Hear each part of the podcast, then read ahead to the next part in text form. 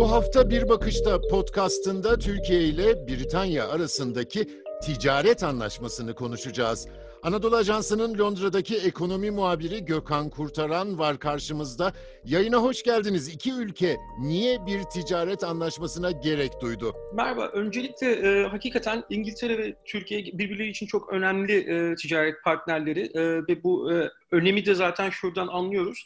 İngiltere e, en büyük e, e, ticaretini yaptığı Avrupa ile yani Avrupa Birliği ile ilişkilerini düzenleyecek olan serbest ticaret anlaşmasının 668 milyar sterlinlik serbest ticaret anlaşmasını yaptıktan hemen sonra ilk ticaret anlaşmasını, uluslararası ticaret anlaşmasını Türkiye ile yaptı. Bu son derece önemli. Özellikle İngiltere Ticaret Bakanı Liz Truss da bunun altını özellikle çizdi. Türkiye ile özel bir anlaşma yapıyoruz dedi baktığımızda gerçekten iki ülkenin son yıllarda ticaret hacminin giderek arttığını görüyoruz. Yani İngiltere için aslında stratejik önemde bir e, e, ülke Türkiye. E, çünkü e, toplam ticaret hacmi 2019 itibariyle 25 yaklaşık 25 milyar dolar. Fakat daha çok artabileceğini biliyoruz. Özellikle e, yine resmi rakamlara baktığımızda e, İngiltere e, Türkiye'nin en çok ihracat yaptığı ikinci ülke konumunda 3 e, 4'tü, 3'tü ve 2'ye kadar yükseldi. Dolayısıyla e, ilerleyen süreçte Almanya'nın da üstüne çıkma ihtimali var.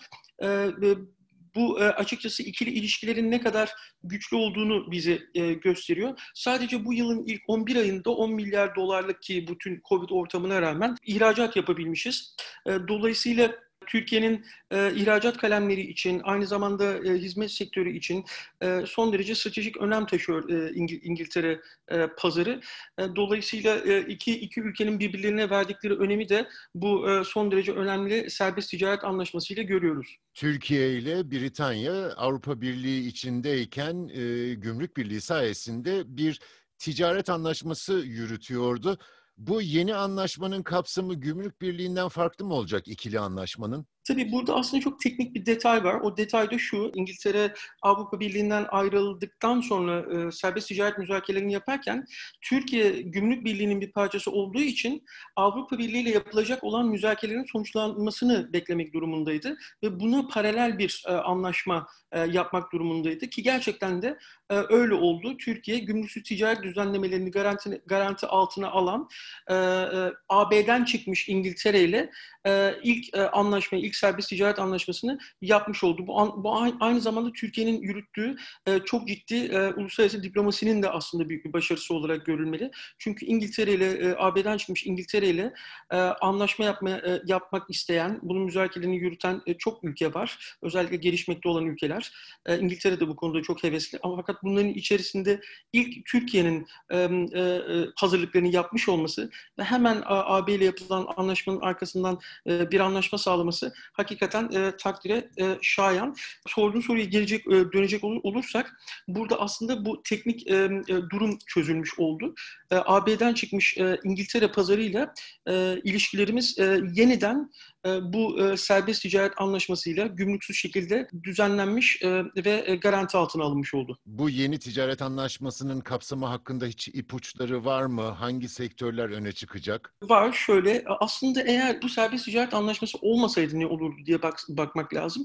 Eğer Türkiye ile İngiltere arasında bir serbest ticaret anlaşması olmamış olsaydı yaklaşık yüzde onlar seviyesinde bir e, gümrük e, bedelini konuşuyor olacaktı ki bu gerçekten bizim ihracatçımız için çok kötü bir haber olurdu oldu. E, İngiliz, İngiliz, İngilizler için, İngiliz şirketler için de aynı durum geçerli.